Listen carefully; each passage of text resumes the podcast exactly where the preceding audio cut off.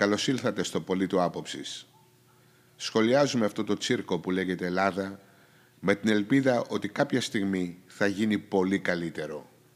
Δυστυχώς πριν από δύο μέρες είχαμε την επέτειο μιας τρομερής ημέρας πένθους και αβάσταχτης οδύνης, η οποία διήρκησε καθόλου το έτος και την αντιμετωπίσαμε χθες με την ίδια οδύνη που την αντιμετωπίσαμε και την ημέρα που έγινε. Γιατί; Γιατί τίποτα δεν άλλαξε από εκείνη την ημέρα. Κατά τη γνώμη μου πρέπει να ζούμε αυτή την ημέρα οδύνης κάθε μέρα από εδώ και πέρα μέχρι να απαλλαγούμε από τον εχθρό που μας κυβερνάει. Ο εχθρός μπήκε στην πόλη και όχι μόνο μπήκε στην πόλη, αλλά μας κυβερνάει κιόλας. Και αυτό ακόμα δεν το έχουμε καταλάβει. 57 άνθρωποι πέθαναν, 8 μόλις ημέρες μετά που μας κούνεγε το δάχτυλο ο υπουργός Μεταφορών και μας έλεγε πώς τολμάμε και ρωτάμε καν αν είναι ασφαλής η σιδηρόδρομη. Είναι ντροπή και ντρέπομαι που θέτεται θέματα ασφαλείας. Και θα ήθελα να ανακαλέσετε αμέσω. Είναι ντροπή. Διασφαλίζουμε την ασφάλεια. Πώς είναι δυνατόν να έχουμε αυτό το θράσος να ρωτήσουμε έναν υπουργό αν κάνει τη δουλειά του, την οποία προφανώς δεν έκανε ούτε αυτός ούτε και πολλοί άλλοι υπουργοί. Γιατί αν την κάνανε όλοι οι υπουργοί τη δουλειά τους σε όλες τις κυβερνήσεις, το όνομα του Γεννηματά και του Τρίτσι δεν θα έμενε στην ιστορία με τόσο λαμπρά γράμματα, θα υπήρχαν και άλλα λαμπρά γράμματα γύρω τους που θα δυνά, αποδυνάμωναν το φως που θα εξέπεμπαν τα δύο ονόματα αυτών των ανθρώπων. Αυτό και μόνο είναι απόδειξη για το τι δουλειά κάνουν οι υπουργοί. Όπως αποδείχτηκε, κανείς δεν ξέρει τίποτα από ό,τι κάνει. Δεν υπάρχει πουθενά job description που λένε στο κάτω παρτάλι, η περιγραφή δηλαδή της δουλειάς σου, αυτό που περιμένουν ότι θα κάνεις αν πάρεις αυτή τη θέση και που αν δεν το κάνεις καλά, απολύεσαι σε όλες τις εταιρείες. Αυτό λοιπόν το πράγμα δεν υπάρχει πουθενά εδώ πέρα. Να πει ότι ο υπουργός πρέπει να κάνει αυτό και αυτό και αυτό. Αν υπήρχε κάτι τέτοιο, θα μπορούσες να αποδώσεις και ποινικές ευθύνες μετά στον Υπουργό για τα πράγματα που δεν έχει κάνει. Όπως σε όλες τις άλλες χώρες. Και δεν είναι ανάγκη να πάμε και πολύ μακριά. Η Ισλανδία, η οποία, αν θυμάστε καλά, άρχισε την οικονομική κρίση, ή μάλλον από εκεί άρχισε η οικονομική κρίση, λίγο καιρό μετά έβαλε στη φυλακή και τον πρωθυπουργό της και 37 τραπεζίτες. Άλλη μια απόδειξη ότι η οικονομική κρίση ήταν πλαστή και ήταν η λυθιότητα και ανικανότητα των τραπεζιτικών. Αυτή είναι και η πιο τρανταχτή απόδειξη ότι επρόκειτο για μια φτιαχτή κρίση την οποία φυσικά τελικά πληρώσανε οι πολίτες και στο πιο άσχετο κράτος με τους πιο ανίκανους πολίτες, την Ελλάδα, την πληρώσαμε εμείς πιο ακριβά από όλους. Γιατί δεν έχουμε καμία ευθύνη ως πολίτες. Ψηφίζουμε τους ίδιους συνέχεια ανεξάρτητα με το αν μας έχουν καταστρέψει ή όχι. Ψηφίσαμε τέσσερα χρόνια μετά το ΣΥΡΙΖΑ, τεσσεράμιση, και αφού το ΣΥΡΙΖΑ είχε κάνει τόση πολλή δουλειά, το ίδιο κόμμα με τα ίδια πρόσωπα που μας έβαλε στην κρίση και τους ψηφίσαμε για να μας ξαναβάλει προφανώς. Κοιτάξτε πόσο πιο ωραία είμαστε τώρα, ε! Τώρα που δεν έχουμε να φάμε, τώρα που θα πληρώνουμε για την δωρεάν περίθαλψή μας. Παλιότερα, όταν ο Άδωνης στην πρώτη θητεία του Υπουργείου Υγείας είχε πάει εκεί πέρα. Δεν είχε τολμήσει να κάνει πάρα πολλά πράγματα, αλλά έβαλε το 5 ευρώ να το πληρώνεις για να πας στα δημόσια νοσοκομεία. Τώρα που πήρε θάρρος, σου λέει φίλε, θα πληρώνεις και τα χειρουργία. Θα πληρώνεις και τα χειρουργία και θα πεις και ένα τραγούδι. Όλα τα άλλα που λέει είναι μαλακίες. Το ότι θα παίρνουν λεφτά από το Ταμείο Ανάκαμψης για να πληρώνουν τα χειρουργία, τη στιγμή που κάθε χειρουργείο θα κάνει μέχρι 2.000 ευρώ, δεν υπάρχει μεγαλύτερη λυθιότητα και μαλακή, γιατί και αυτό θα, αυτό θα μας αδειάσει και το Ταμείο Ανάκαμψης και μετά από λίγο καιρό, εφόσον θα έχουν τελειώσει τα χρήματα, εσύ θα πρέπει να πληρώνεις μετά τα 2 χιλιάρικα. 2 χιλιάρικα είναι παραπάνω από ό,τι παίρνει ένας χειρουργός. Γιατί λοιπόν δεν προσλαμβάνεις χειρουργούς, βρεπανηλήθιε, με 2 χιλιάρικα θα ερχόντουσαν ένα σωρό χειρουργοί να δουλέψουν για ένα μήνα. Εσύ θες ο ίδιος χειρουργός, άμα κάνει 10 εγχειρήσεις, αντί να τις κάνει με τα 2 χιλιάρικα του μισθού του, να παίρνει 2 επί 10, 20 χιλιάρικα συν τον μισθό που έχει τώρα. Προκειμένου να προσλάβεις άλλον άνθρωπο και να δυναμώσεις το εσύ, κάτι που δεν θέλεις με τίποτα να κάνεις, προτιμάς να αδειάσεις όλο το Ταμείο Ανάκαμψης σε τέτοιες μαλακίες και μετά να πεις: Ξέρετε, Εμείς προσπαθήσαμε να απορροφήσουμε το κόστος των χειρουργείων, αλλά μας τελείωσαν τα λεφτά. Οπότε αρχίστε να πληρώνετε εσείς τώρα. Το να μην πληρώνει καθόλου κανείς για χειρουργία ή το να προσλάβεις περισσότερους ανθρώπους που να δουλεύουν απογεύματα, ώστε πάλι να μην χρειάζεται ο άνθρωπος να πληρώνει για χειρουργία ο άρρωστος και να έχεις και εσύ περισσότερο και πιο ξεκούραστο προσωπικό, ούτε καν πέρασε από το μυαλό σου. Και δεν είσαι ούτε τσόγλανος ούτε μαλάκας. Όχι. Είσαι ένα γουρούνι νεοφιλελεύθερος. Και τίποτα λιγότερο. Το ίδιο πράγμα πληρώσαμε και με τα τέμπη. Και έρχεται ο άλλος, ο Πορτοσάλτε, άλλος παπαγάλος και σου λέει αυτό ήταν η θυσία και τώρα που έγινε η θυσία θα κάνουμε καλύτερα τρένα και δεν τα έκανες πριν. 700 εκατομμύρια σου είχαμε δώσει από το 2014 από την Ευρώπη. Πού πήγαν αυτά τα λεφτά; Πώς θα τα κάνεις τώρα που δεν έχεις φράγκο και δεν τα έκανες τότε που είχες λεφτά; Μετά πέθαναν τα παιδιά στα τέμπη, σου λέει. Αυτή η θυσία μας έκανε να κάνουμε καλύτερους δρόμους. Σκατά δρόμους έχουμε, έτσι. Μέχρι προχτές Αθήνα Πάτρα ήταν ο χειρότερος δρόμος της Ευρώπης. Απλώς φτιάξαμε εκείνο το κομμάτι του δρόμου και μετά από 40.000 χρόνια κάναμε δύο σύραγγε πάνω από τη Λαμία και λίγο παρακάτω. Θεογνωσία ήθελε αυτό. Στο Μαλιακό σκοτωνόντουσαν κάθε εβδομάδα άνθρωποι και δεν είχαν γίνει οι σύραγγες από πάνω. Ποια θυσία μου τσαμπουνάς. Προφανώς μάλλον δεν έβλεπες, δεν μπορούσες να βρεις ανθρώπους που να κάνουν το έργο και να πάρεις αρκετή μίζα. Ή απλώς σε ενδιαφέρει να κάνεις το έργο καν. Γιατί όπως είπαμε, είσαι γουρούνι. Διότι μόνο γουρούνια θα φερόντουσαν έτσι στον ίδιο τους τον λαό. Έχετε ιδέα πόσοι υπουργοί μεταφορών πέρασαν πριν να φτάσουμε στο σημείο που φτάσαμε και να πεθάνουν τα παιδάκια; Εννέα περάσαν από το 2000 μέχρι το 2023. Πρώτος πρώτος ο Χρήστος Βερελής του Πασόκ 2000 με 2004. Δεν έκανε τίποτα. Επόμενος ο Μιχάλης Λιάπης Νέας Δημοκρατίας 2004-2007. Παπάρια κι αυτός. Μετά τρίτος ο Κώστας ο Χατζηδάκης, ο αγαπημένος μας Κώστας Χατζηδάκης που πηδάει από Υπουργείο σε Υπουργείο για να του αλλάξει τα φώτα. 2007 με 2009. Μετά ο Ευρυπίδης Τιμιλιανίδης πάλι από Νέα Δημοκρατία 2009. Αυτός έφυγε άρον άρον. Και μετά από αυτό ο Δημήτρης Ρέπας από το Πασόκ 2009 με 2011. Μετά από αυτό, ο Μιχάλης Βορύδης κυρίες και κύριοι, Νέα Δημοκρατία, 2011-2012. Και φτάνουμε στο Μιχάλη Χρυσοχοίδη, 2013-2015, ο οποίος μάλιστα είχε πει ότι κατά τη διάρκεια της θητείας του σε εκείνο το Υπουργείο δεν ήξερε καν ότι δεν λειτουργούσε ό,τι δεν λειτουργούσε. Δεν είχε ιδέα ο άνθρωπος από ό,τι γίνεται στο Υπουργείο του και να, αν θυμάστε καλά, ήταν ο ίδιος άνθρωπος που ψήφισε εκείνο το κατάπτυστο σύνταγμα το ευρωπαϊκό που είχαν βγάλει, χωρίς καν να το έχει διαβάσει και το παραδέχτηκε αυτό το άνθρωπο το πράγμα στην τηλεόραση. Το παραδέχτηκε. Ε, εγώ δεν το έχω διαβάσει το σύνταγμα.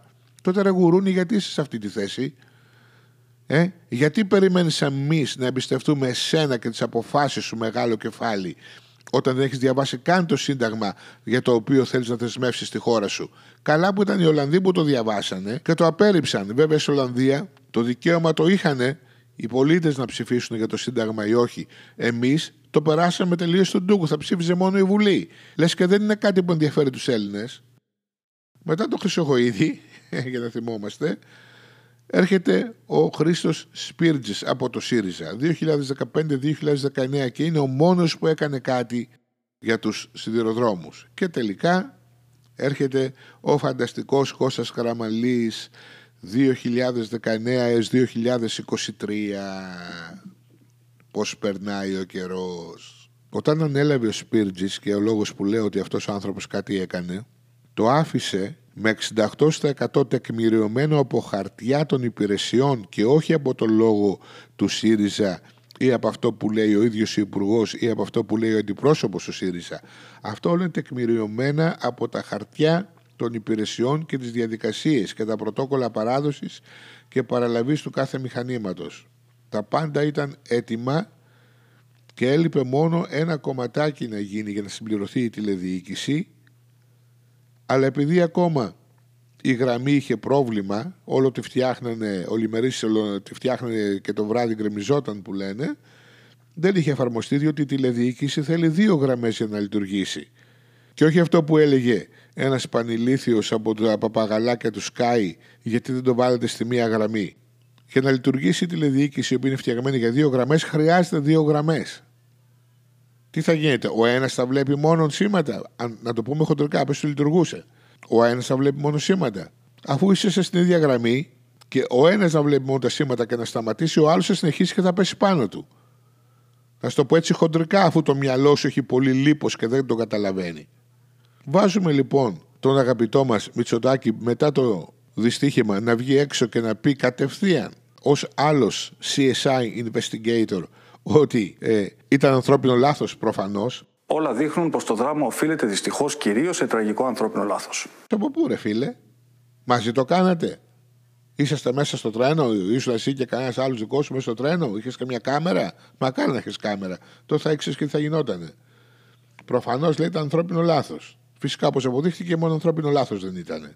Αυτό ακριβώς του τύπου το λάθος είναι το λάθος το οποίο έχει σχεδιαστεί να αποφεύγει το σύστημα αν λειτουργεί. Ούτε το σύστημα των κινητών λειτουργούσε, ούτε το σύστημα τηλεδιοίκησης, ούτε τίποτα. Γιατί ξέρετε, το τρένο δεν έχει μόνο ένα σύστημα, έχει δύο-τρία συστήματα τα οποία αλληλοϊποστηρίζονται και υπερκαλύπτονται.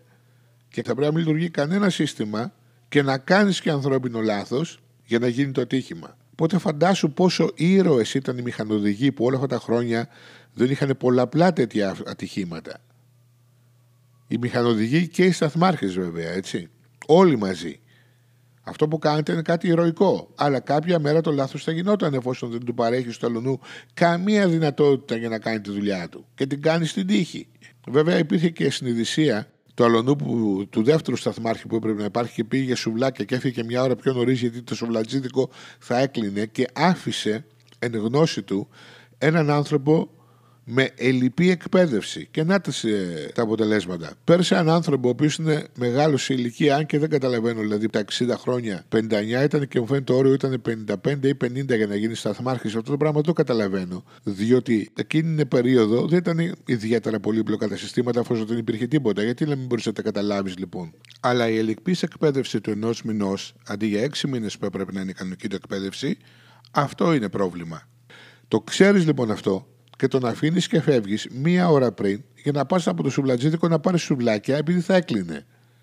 Και αυτό το πράγμα εσύ το λες υπευθυνότητα και επαγγελματισμό. Και αντί να χώσουν μέσα εσένα, χώσανε μόνο τον άλλο. Ο οποίος άλλος, επαναλαμβάνω, του είπαν οι άλλοι ότι είσαι έτοιμος. Γιατί δεν χώνουν και αυτούς που του είπαν ότι είναι έτοιμος, τους εκπαιδευτές του. Γιατί δεχόουν εκείνους οι οποίοι πήραν τα λεφτά για να φτιάξουν τα συστήματα ασφάλειας και δεν φτιάξαν τίποτα. Γιατί δεχόουν εκείνους που κονάνε το δάχτυλό τους και τους λένε: Μην με ρωτάς εμένα για σύστημα ασφάλειας.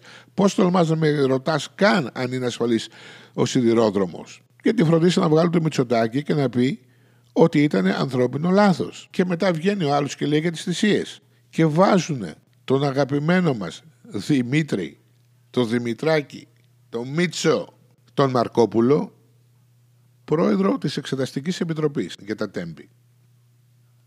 Υπήρξε βέβαια μια διαφωνία για το πώς αυτός ο κύριος, ο οποίος εκόπτετο πριν από λίγο καιρό για το αν θα μείνει η Βουλή χωρίς Καραμανλή, έμπαινε πρόεδρος ακριβώς της Εξεταστικής Επιτροπής που θα έκρινε τις πράξεις του Καραμανλή μαζί με άλλους.